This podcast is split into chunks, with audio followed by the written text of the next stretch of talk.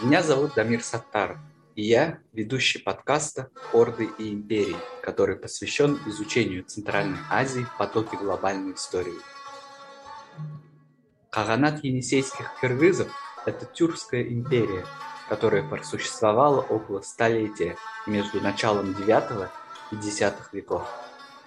Территория Каганата на пике своего развития на короткое время включала части Кыргызстана, Казахстана, России, Китая и Монголии.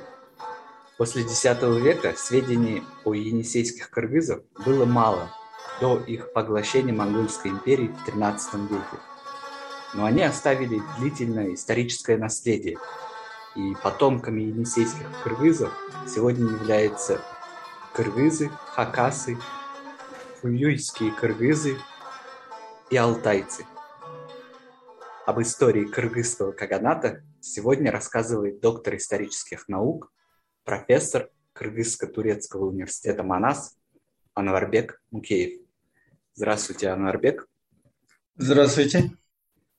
Впервые термин «кыргызский каганат» был предложен российским и советским востоковедом, тюркологом Бартельдом, который называл данную эпоху временем кыргызского великодержавия, Великой Степи.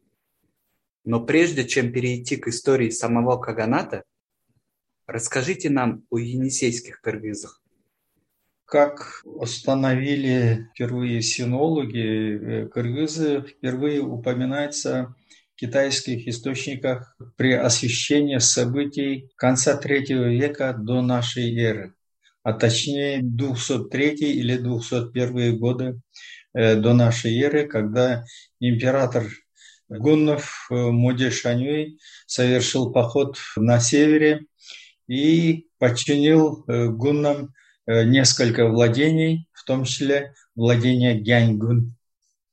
Вот этот термин Гяньгун синологи, начиная Юлиса Клапрота, Поль Пелье, Эдуард Шавань, российские синологи э, э, Бичурин и другие, они увидели в этом термине Гяньгюнь китайскую транслитерацию древнего термина «кыргыз», Потом эта точка зрения была в советское время еще более шире разработана э, и глубже разработана со стороны известного э, советского синолога Сергея Евгеньевича Яхонтова.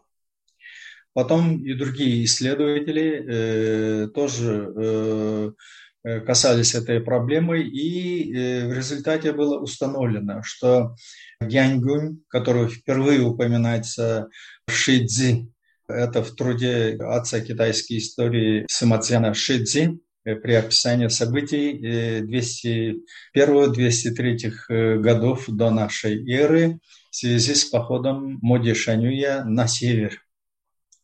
Следующие эпохи, это уже ханьский период, это китайская историография, следующие периоды, танские эпоху и последующие эпохи термин этноним кыргыз китайских источниках упоминается в различных формах. Например, кигу, тигу, сядяци, хягясы. Далее, монгольские эпохи уже более приближенные к современной названию этнонима кыргызов, цилицисы и так далее. И вот это все формы, вот эта китай, э, транслитерация на китайский язык э, термина кыргыз является Гяньгюнь, Кигу, Тигу, Хягаси, Цезяси, Киликидзе. Но в 1990 году, если я не ошибаюсь, вот сейчас э, американский синолог Эдвин Пулиблинг написал еще одну статью, посвященную э, относительно э, этнонима Кыргыз. Он в целом согласился с мнениями своих предшественников относительно идентификации древних терминов Кянгюнь, Кигю, Тигу, Хягаси, Цязяси, Киликидзе э, с этнонимом Кыргыз. Но подробно изучив это особенности лексики раннетанского периода, э, Эдвин Пулиблинг пришел к выводу, что в термине гянгюнь или Кягясы или э, особенно в термине гянгун, который зафиксирован в сочинении Самадзяна Шидзи, он все-таки пришел к выводу о том, что термин гянгун надо прочитать не как кыргыз, а как кыр-кыр. Ир – это формант э, множественного числа, э, более древний период, а из, вот это э, окончание суффикс из, появляется только в тюркский период в связи с, с изменением лексики в эпоху тюркского периода, тюркских каганатов, это в контексте так называемой теории ротации, когда «р» превращается «из». И таким образом относительно этнонима кыргыз тоже существуют э, различные взгляды, различные э, мнения, но в целом э, кыргыз или кыркыр, скорее всего, это одно и то же, за исключением грамматических изменений. Кто были древние кыргызы? Кем были древние кыргызы?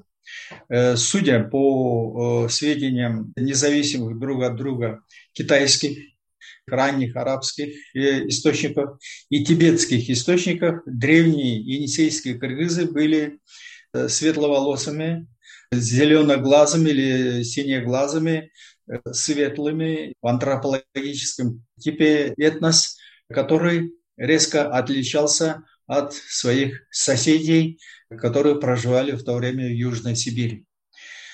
Все это показывает на то, что енисейские кыргызы, которые проживали в Минусинской котловине среднем, на среднем течении э, реки Енисей, достаточно сильно отличались от своих соседей, которые были более монголоидными. А енисейские кыргызы, судя по всему, были более европейным типом и были остатками древних индоевропейских племен, расселенных в Южной Сибири еще с эпохи афанасьевской э, культуры.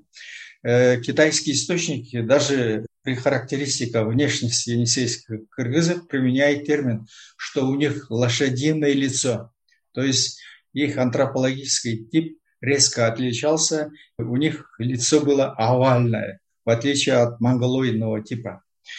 Поэтому мы должны иметь в виду, что все-таки енисейские кыргызы были э, более э, остатками древних индоевропейских племен.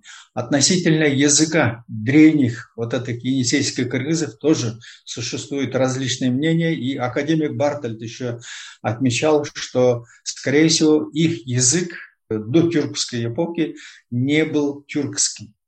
Эта точка зрения позже была поддержана со стороны видного тюрколога, э, немецкого тюрколога Менгеса. Он также э, считает, что все-таки язык енисейских кыргызов первоначально не был тюркским, и только, скорее всего, в древнетюркский период произошла э, тюркизация языка э, древних енисейских кыргызов. Конечно, мы все эти э, детали сейчас не можем знать, потому что нет источников, на основе которого можно было бы оперировать. Язык енисейских кыргызов, э, зафиксированный енисейской э, рунической письменности, части так называемой орхон-енисейской рунической письменности, уже был тюркским. И первые сведения, зафиксированные в Таншу относительно э, языка енисейских кыргызов, характеризуются как тюркский.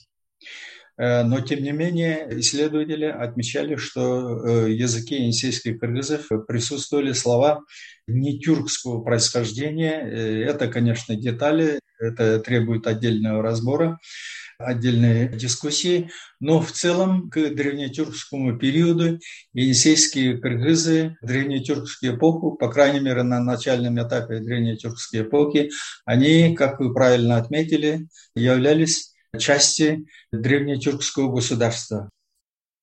Как известно, тюркский каганат, несмотря на все свое могущество, распался в 603 году из-за междуусобных войн и войн с Китайской империей Тан. Какую роль играли в этом енисейские кыргызы? И стало ли ослабление тюркского каганата причиной создания кыргызского каганата? Распад первого тюркского каганата в начале VII века, я думаю, что кыргызы в этом процессе особую роль не играли, и они рассматривались как часть древнетюркского каганата. Но после распада древнетюркского каганата, э, как известно, появился так называемый Телесский каганат. И Телесский каганат в 640-х э, годах, э, Телесский каганат тоже был уничтожен со стороны Танского Китая. И после этого енисейские кыргызы, скорее всего, получили именно в этот период свою независимость и отправили свое первое посольство э, в Танский Китай. Э, как отмечает академик Бартальд, в то время народы тюркского мира э, распределялись на две категории. Первая категория – это народ, по-тюркски тогда назывался Будун, Каганлык Будун, то есть народ, который имел своего Кагана, своего независимого государства. И вторая категория – это Эльтеберлик Будун, то есть народ, который управлялся Эльтебером. А Эльтеберы, как известно, они назначались со стороны Каганов. То есть э, кыргызы были, э, енисейские кыргызы были в статусе подчиненного народа э, или владения древнетюркскому государству, потом Телесскому государству, Каганату.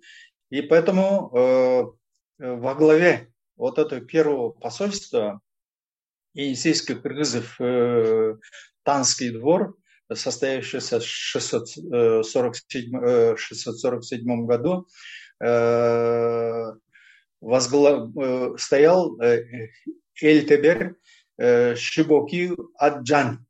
То есть тогда у енисейских кыргызов не было еще своего кагана для того, чтобы э, иметь свое собственного независимого государства во главе Кагана, необходимо было признание этого владения в качестве самостоятельного государства со стороны ведущих игроков Центральной Азии, Дальнего Востока, такие как древнетюркская Каганат с одной стороны или Танская империя с другой стороны.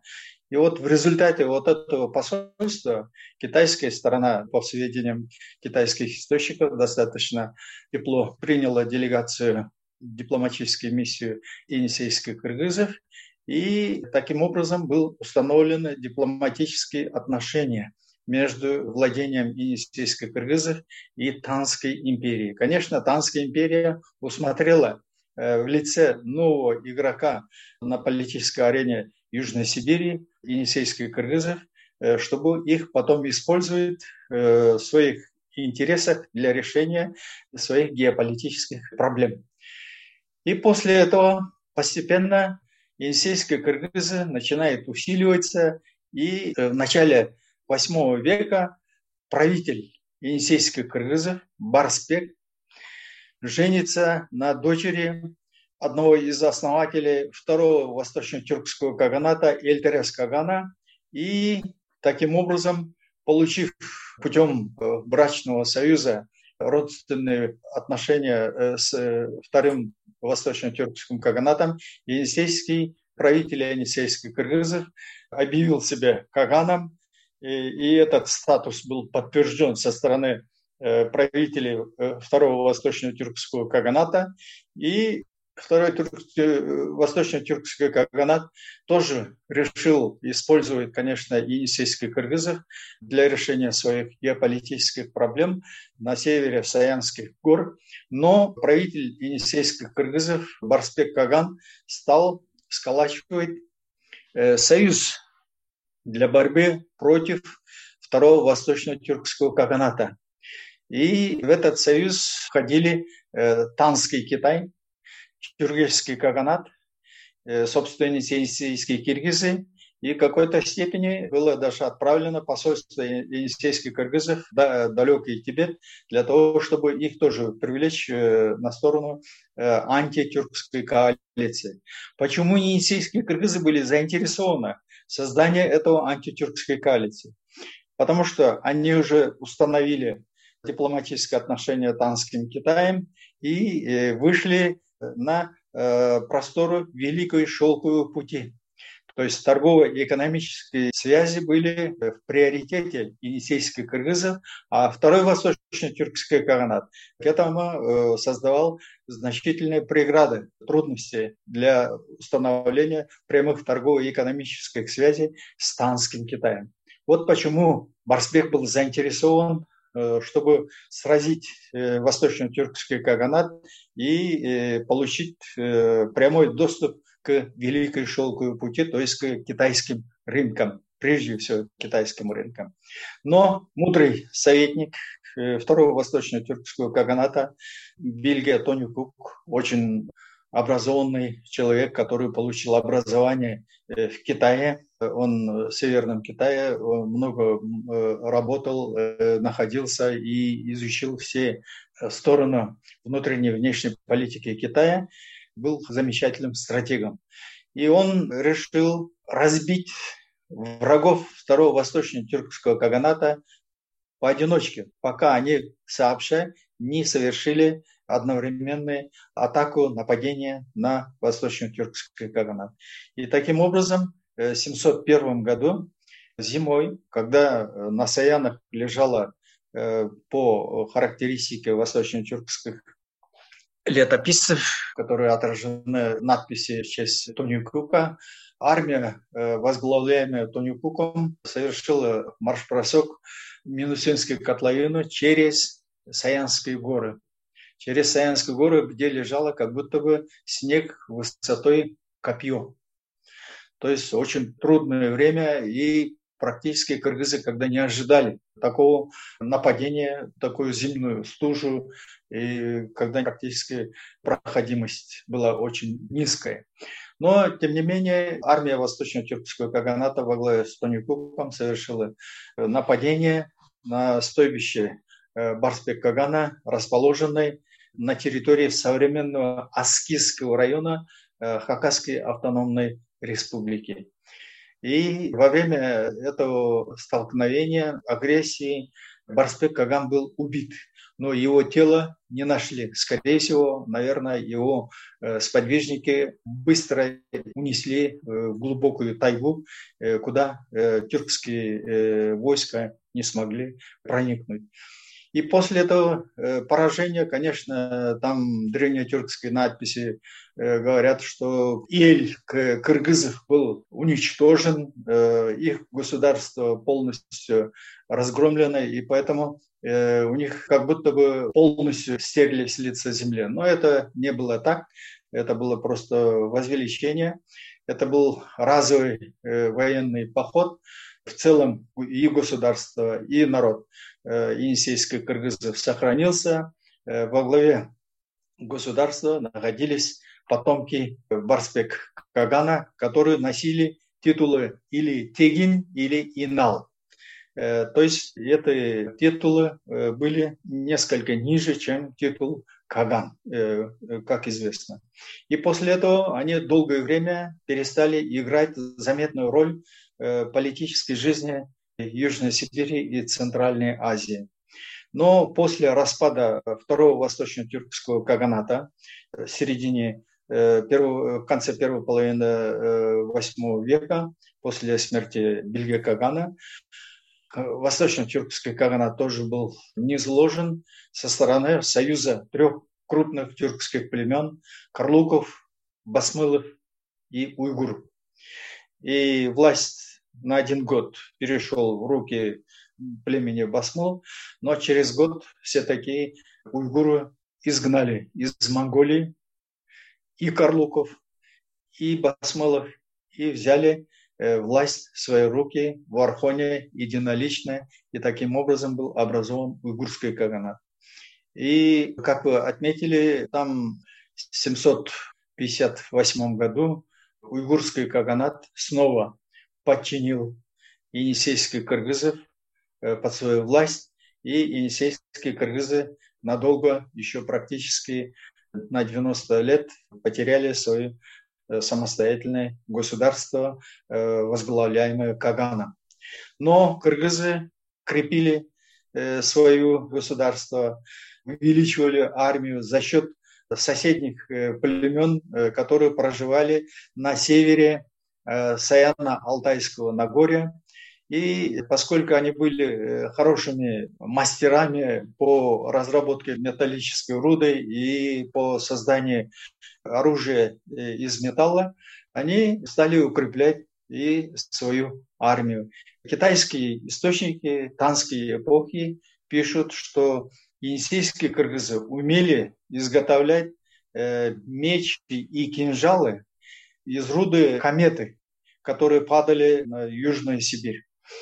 Там утверждается, что кинжал, который изготовлен из э, небесной руды, э, может разрезать кожу носорога тогда как другие режущие, колющие оружие этого не смогли делать. Э, это говорит о том, что енисейские кыргызы действительно имели э, какой-то э, секрет изготовления высококачественной стали и оружие из этой стали, извлеченное из руды небесного происхождения, то есть из кометы, которые падали на Южную Сибирь.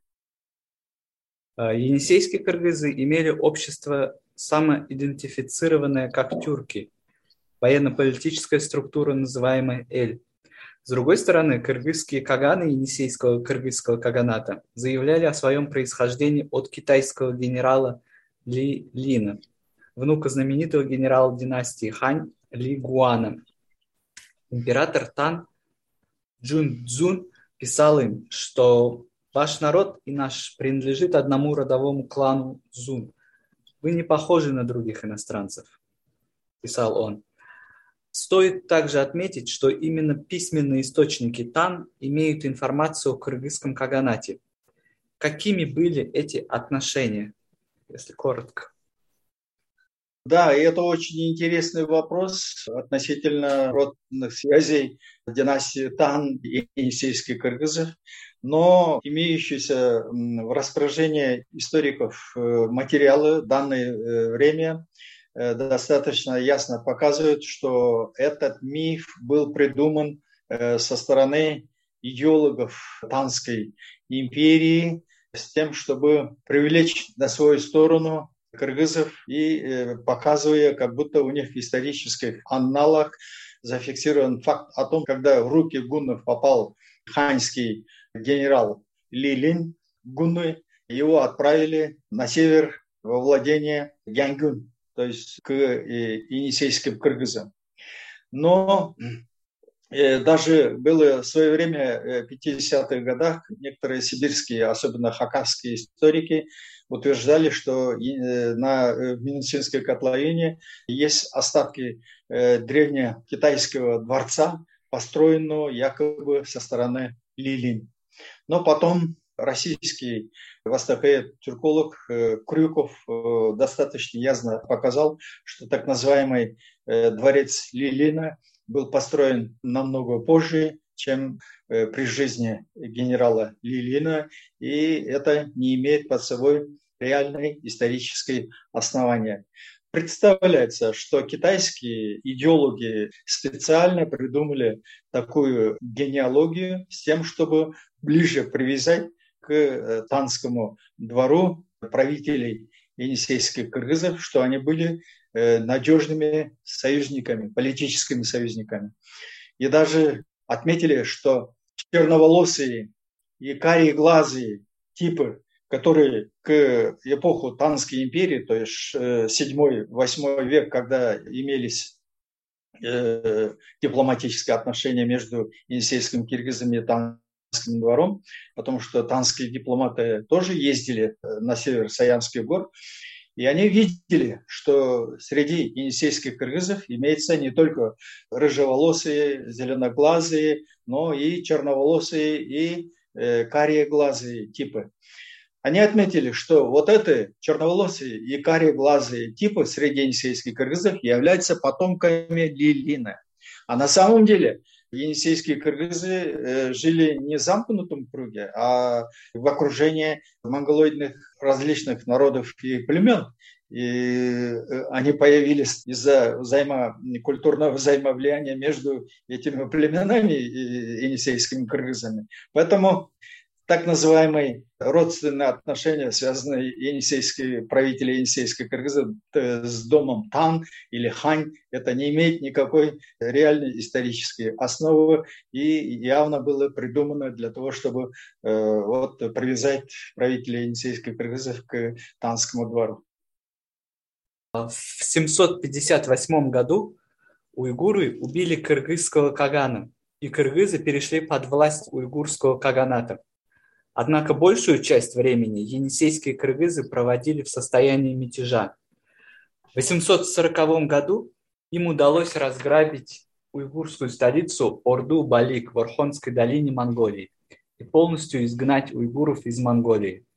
Но вместо того, чтобы заменить уйгуров в качестве правителей Монголии, енисейские кыргызы продолжали жить в своей традиционной родине и существовать так, как они существовали веками.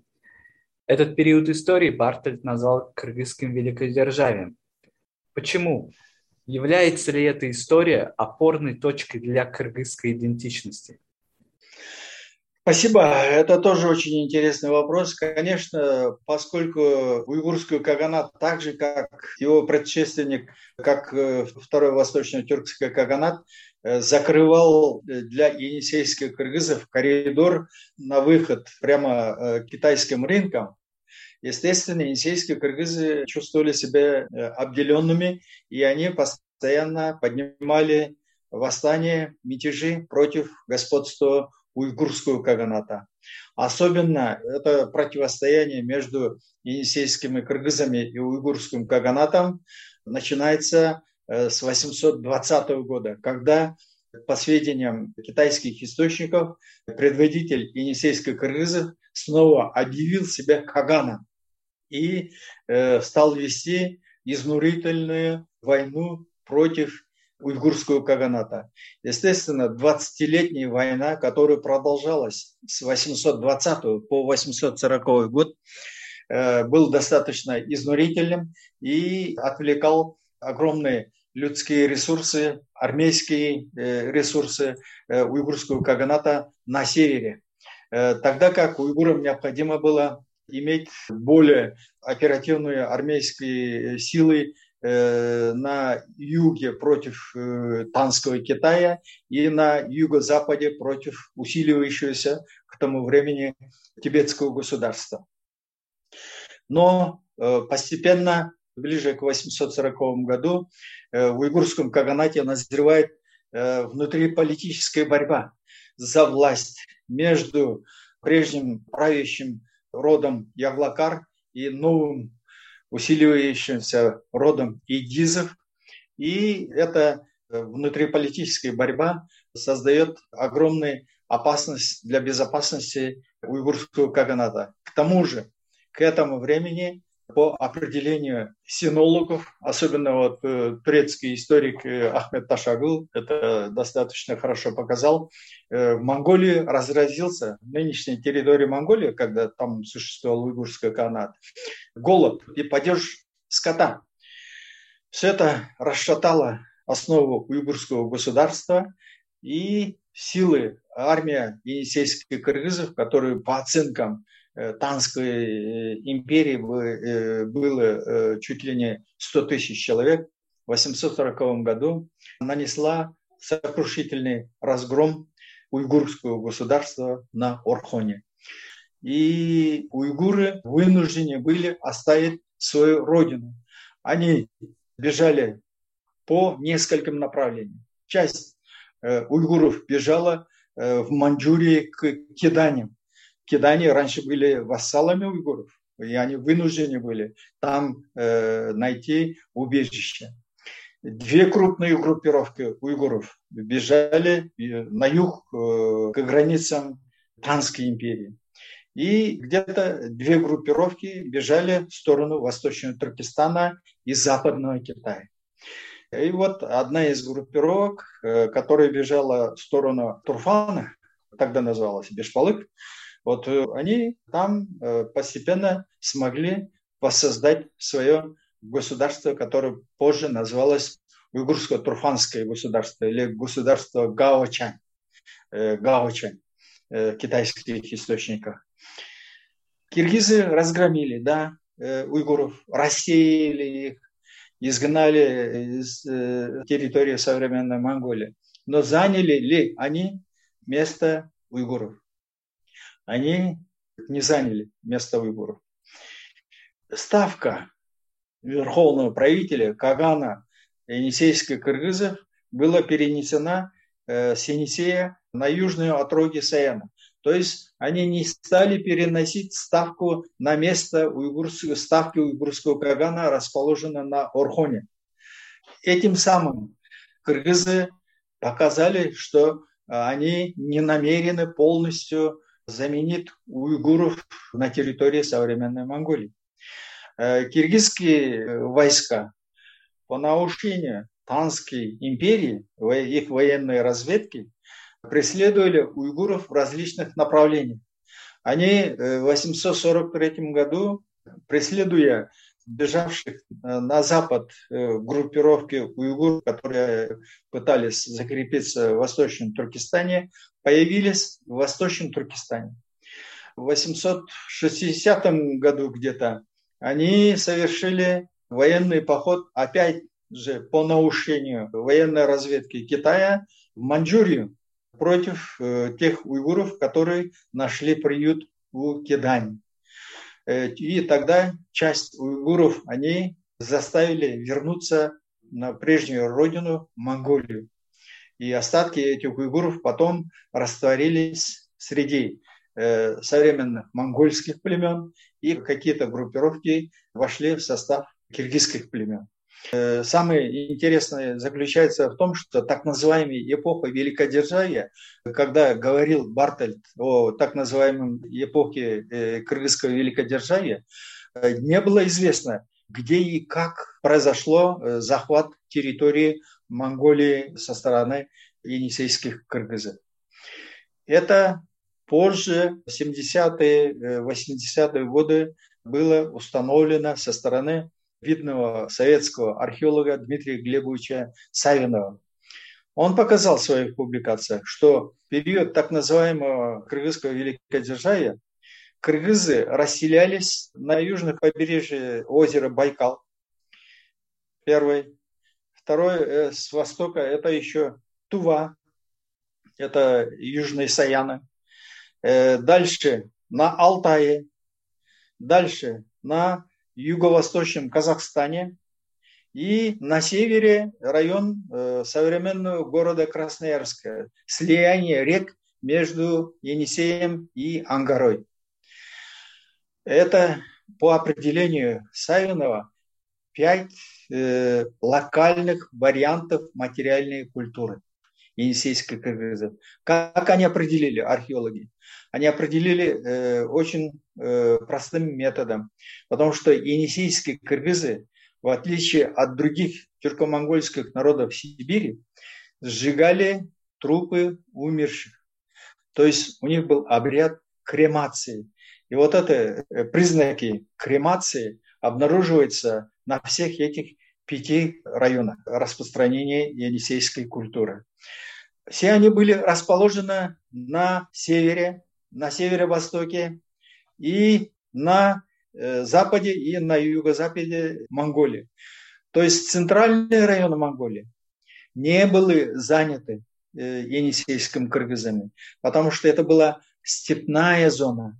Степная зона, где не было лесов, где не было гор и других этих э, элементов, э, которые были присущи для Саян-Алтайского Нагорья и Минусинской котловины. То есть енисейские кыргызы, испокон веков жившие в горно-лесных районах, они не смогли адаптироваться для проживания в степной зоне Монголии. Поэтому э, так называемое кыргызское великодержавие по существу не было если бы было великодержавие, то она, киргизское великодержавие, охватило бы всю территорию современной Монголии, по крайней мере. Граничило бы с Танской империей. Столица, ставка э, Кагана Кыргызского расположилась бы, как и традиционно, как у предыдущих империй, э, степных империй, на Орхоне. И необходимо было признание официальной де юре, не только де-факто, но и де юре признание со стороны Китая.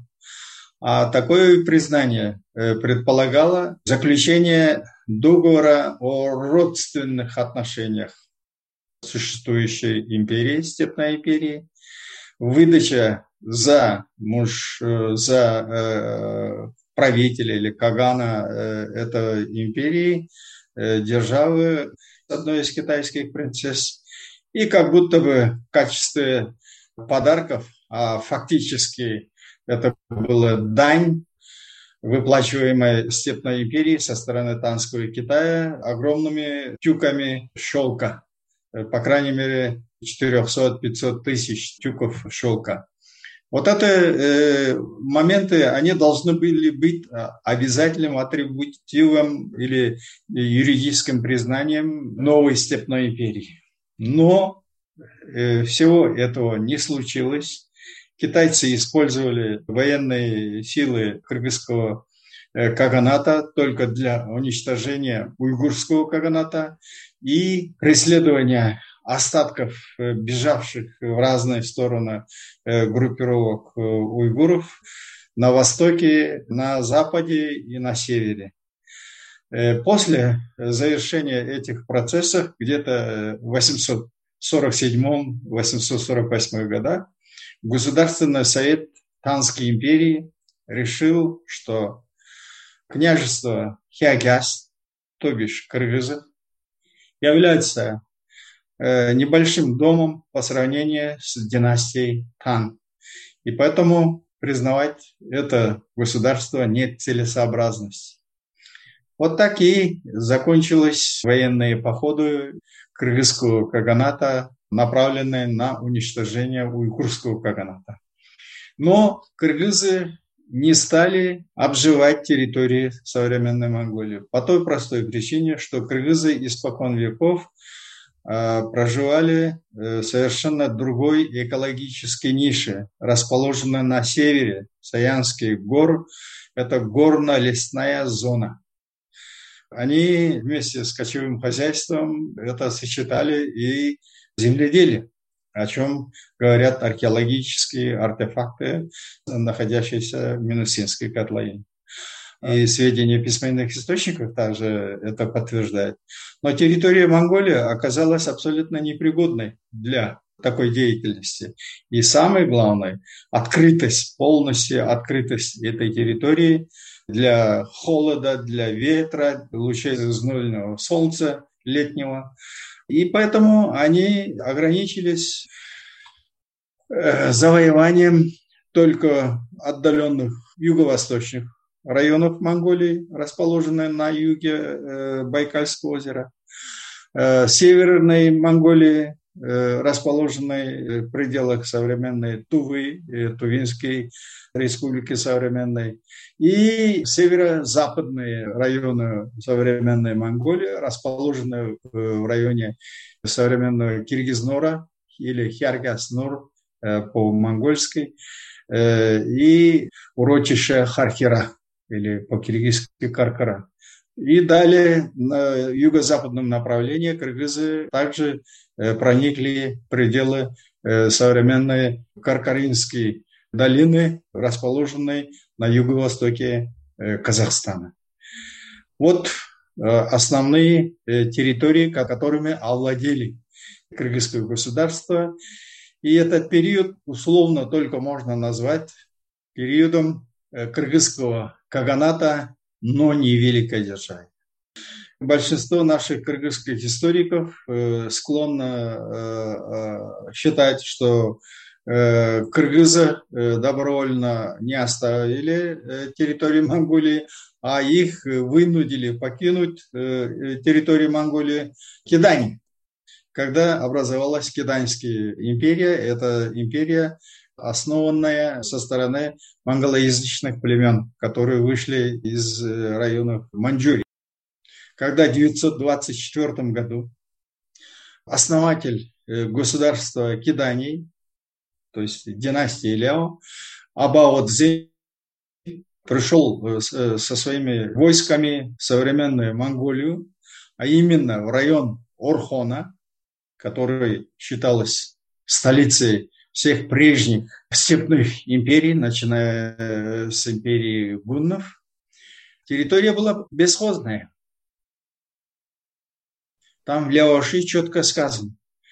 Почему? Потому что после э, прихода на Орхон э, Абао когда обнаружил бесхозную территорию, он написал письмо уйгурскому идикуту, то есть правители э, нового уйгурского государства или уйгурско-турфанского княжества или государства Гао-Чань, как это называется в исторической литературе, э, такого содержания письма. Он обращается к Идикуту с такими словами. Ваша земля и столица вашего государства абсолютно пустая мы пришли и никого не застали. Если вы захотите вернуться на свою родную территорию, пожалуйста, вас ждет ваша исконная территория, родина, то есть Орхон и Петюкен. Почему он пишет такое письмо? Потому что кидание в свое время, когда существовало мощное уйгурское каганат, кидания были их вассалами как показывают э, сведения китайских источников. И поэтому вот это отношения, они, очевидно, сохранились в какой-то степени, и Абоци обратился таким письмом. Ляоши есть ответ на это письмо со стороны уйгурского идикута, то есть правителя уйгурского турфанского княжества. Огромное вам спасибо за предложение вернуться на нашу прежнюю территорию, которую мы покинули э, давно. С тех пор прошло уже три поколения, с того времени, как мы ушли оттуда. И мой народ привык к новым климатическим условиям, территории, э, которую мы сейчас занимаем. И поэтому мы считаем нецелесообразным возвращаться на свою старую родину. Вы располагаете этой территорией по вашему усмотрению. Вот такая интересная переписка. Она содержится в династийной хронике китайского государства Ляоши. Английский перевод этого текста э, опубликован в Соединенных Штатах Америки еще в 1947 году со стороны Витфогель. А наши историки до сих пор продолжают считать, что оттуда выжили кыргызов с Монголии кидань. А сведения аутентичного источника четко показывают, что никакого столкновения между киданями и енисейскими кыргызами в пределах современной Монголии не было. Стычки были, но уже гораздо позже, когда на этапе распада китайского государства, то есть э, империи Ляо, когда некоторая часть э, киданий э, во главе Эльвидаши, одного из принцев, наследников престола династии Ляо, бежал в западном направлении. Вот тогда это было. А в X веке, то есть в 924 году не было этого. Э, к сожалению, такого ошибочного взгляда придерживался э, в свое время а, академик Радлов. Не историк, но филолог, блестящий филолог, но он предполагал просто. А тогда э, данные, вот это сведения Ляоши еще не были опубликованы. Поэтому то, что енисейские кыргызы оставили территорию Монголии добровольно, это абсолютный уже установленный факт. Поэтому, когда в пределах Монголии после крушения уйгурского каганата скоропостижно там э, как ушли кыргызы э, обратно на свои прежние земли, и вновь завоеванные там горно-лесные районы Монголии и Казахстана, сюда стали проникать монголоязычные племена, которые раньше проживали э, в Маньчжурии и Хинганских гор. Они постепенно освоили эту территорию и создали базу для возникновения киданского государства или династии Ляо, которые были созданы со стороны монголоязычных племен. Если бы было киргизское великодержавие в пределах Монголии, то современная Монголия называлась бы Кыргызстан. Ничего этого не случилось. Потому что киргизы э, добровольно покинули южные и центральные районы Монголии. Это одна из группировок, вот енисейские киргизы после выхода на просторы Центральной Азии, они освоились э, в пределах современного Прииртышия и Алтая, в особенности Южного Алтая. И там они интегрировались с местными остатками местных древнетюркских племен, такие как Тогузогузы, то есть э, определенной степени и уйгурских племен, Карлуки, э, Кимаков и Кипчаков. Есть достаточно подробные сведения, подтверждающие этот процесс, сведения и письменных источников, и в особенности археологических материалов. Это появление во всех этих перечисленных мной районах признаков кремации умерших. Это было характерно только для енисейских киргизов. Но это обряд кремации, который появился на этих районах, начиная со второй половины IX века и включительно где-то X век. Э, к концу X века начинает исчезать. Это говорит о том, что пришлые енисейские киргизы, они адаптировались, интегрировались с местными племенами, в особенности кимакскими, кипчакскими, карлукскими, и забыли свои старые традиции э, кремации, то есть сжигания трупа умерших, и постепенно они восприняли традицию захоронения трупоположения умершего человека. Таким образом, изменилась культура вот этих пришлых енисейских киргизов в пределах Прииртышья и Алтая, а также юго-восточного Казахстана, поскольку пришлые енисейские киргизы пришли как правители, остатки тех э, тюркоязычных племен, прежде всего кимаков, кипчаков и карлуков, и какой-то степени это узгузов или уйгуров, они восприняли этноним кыргыз то есть этноним превратился в политоним. И перемещение вот этой алтайской группировки кыргызов на Тяньшань, на восточный Тяньшань, происходит уже в монгольский период. А именно в 13 веке, в конце 13 века, когда началась междусобная война между внуками Чингисхана Хайду и Аркуба. И во время этой войны, довольно длительной войны, столкновений, алтайские группировки киргизов, они сориентировались на государство Хайду, расположенное в Семиречье и на. А Аракбуга и этот Хубилай, они стали депортировать алтайских енисейских кыргызов различные районы Китая, Монголии и даже Маньчжурии. То есть первый раз енисейские э, и, э, может быть, э, часть алтайских киргизов, там алтайские киргизы четко сказано в этом Юаньши, то есть истории династии Юань, то есть монгольского периода истории Китая. Там сказано, киргизы Дзиньшань. Дзиньшань – это Алтай, золотые горы. Киргизы Дзиньшань. Пять тысяч э, семей киргизов Дзиньшаня э, были переселены туда-то. Другая группировка, Монголия, церковно-китайские киргизы там называется, э, это объяснению не поддается, о чем идет речь. И другая группа была переселена даже в Маньчжурию.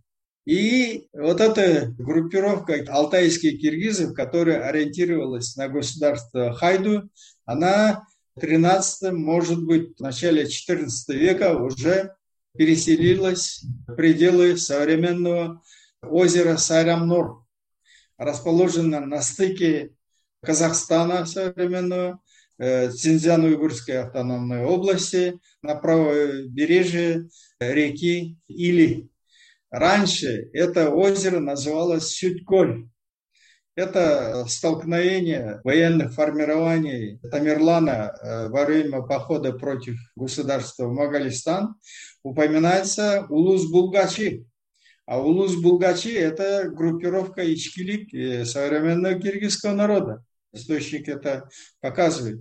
Вот Улус-Булгачи, там 20-тысячное войско выставило против э, армии Тимура.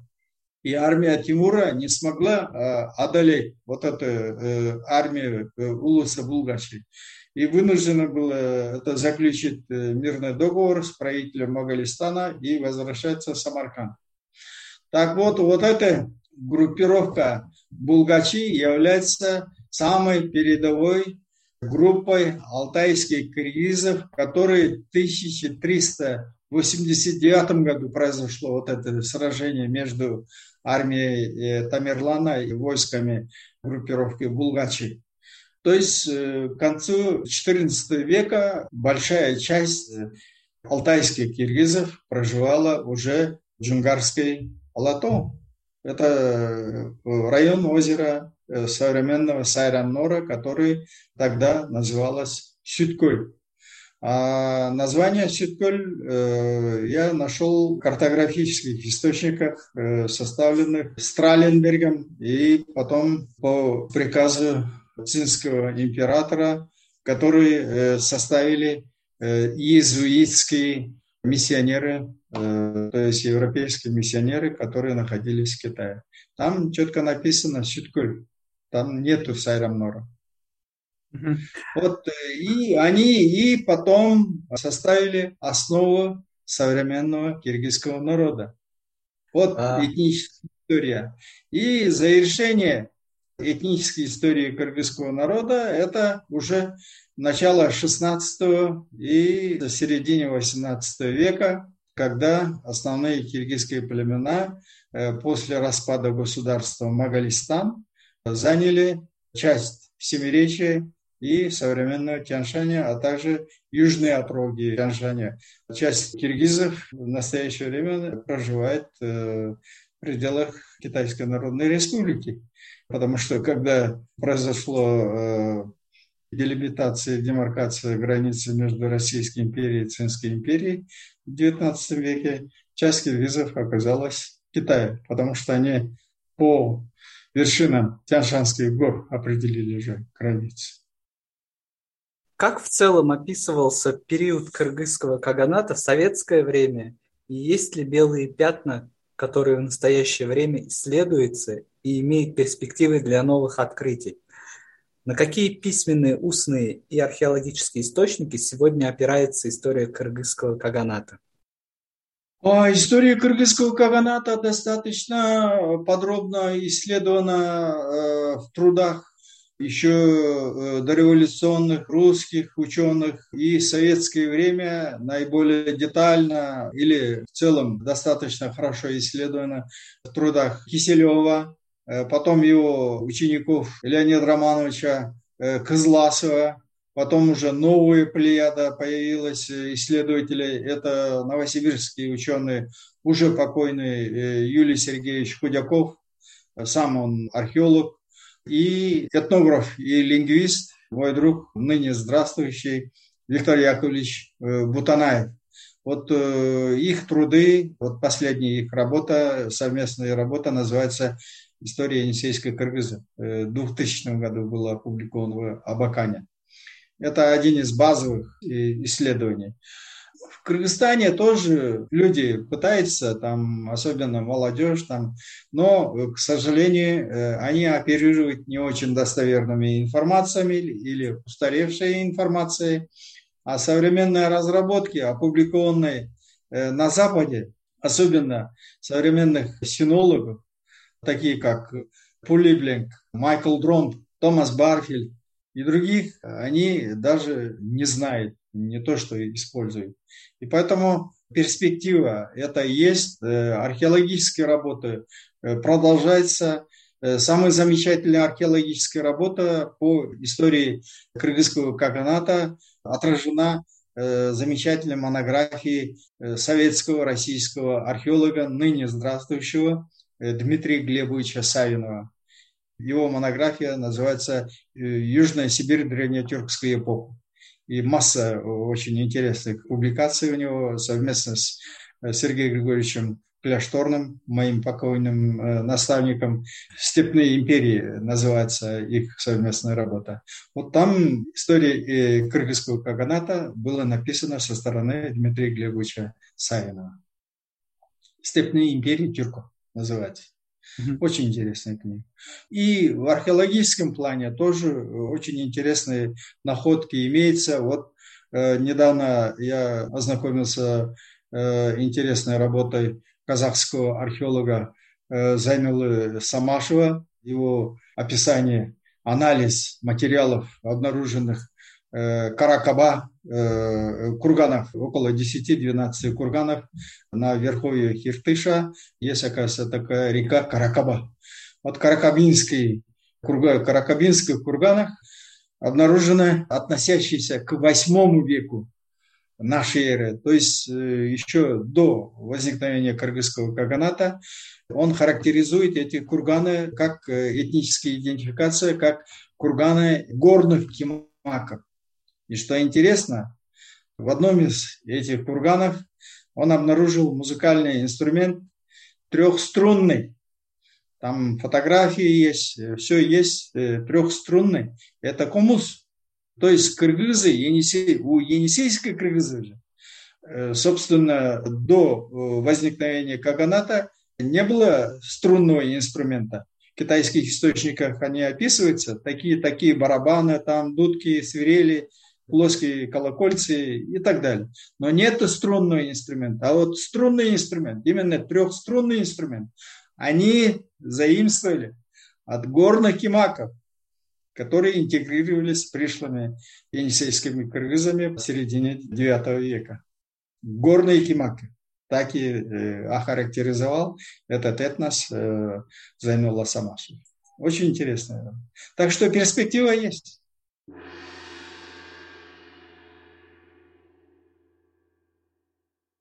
С нами был доктор исторических наук, профессор Кыргызско-турецкого университета Манас Ануарбек Мукеев.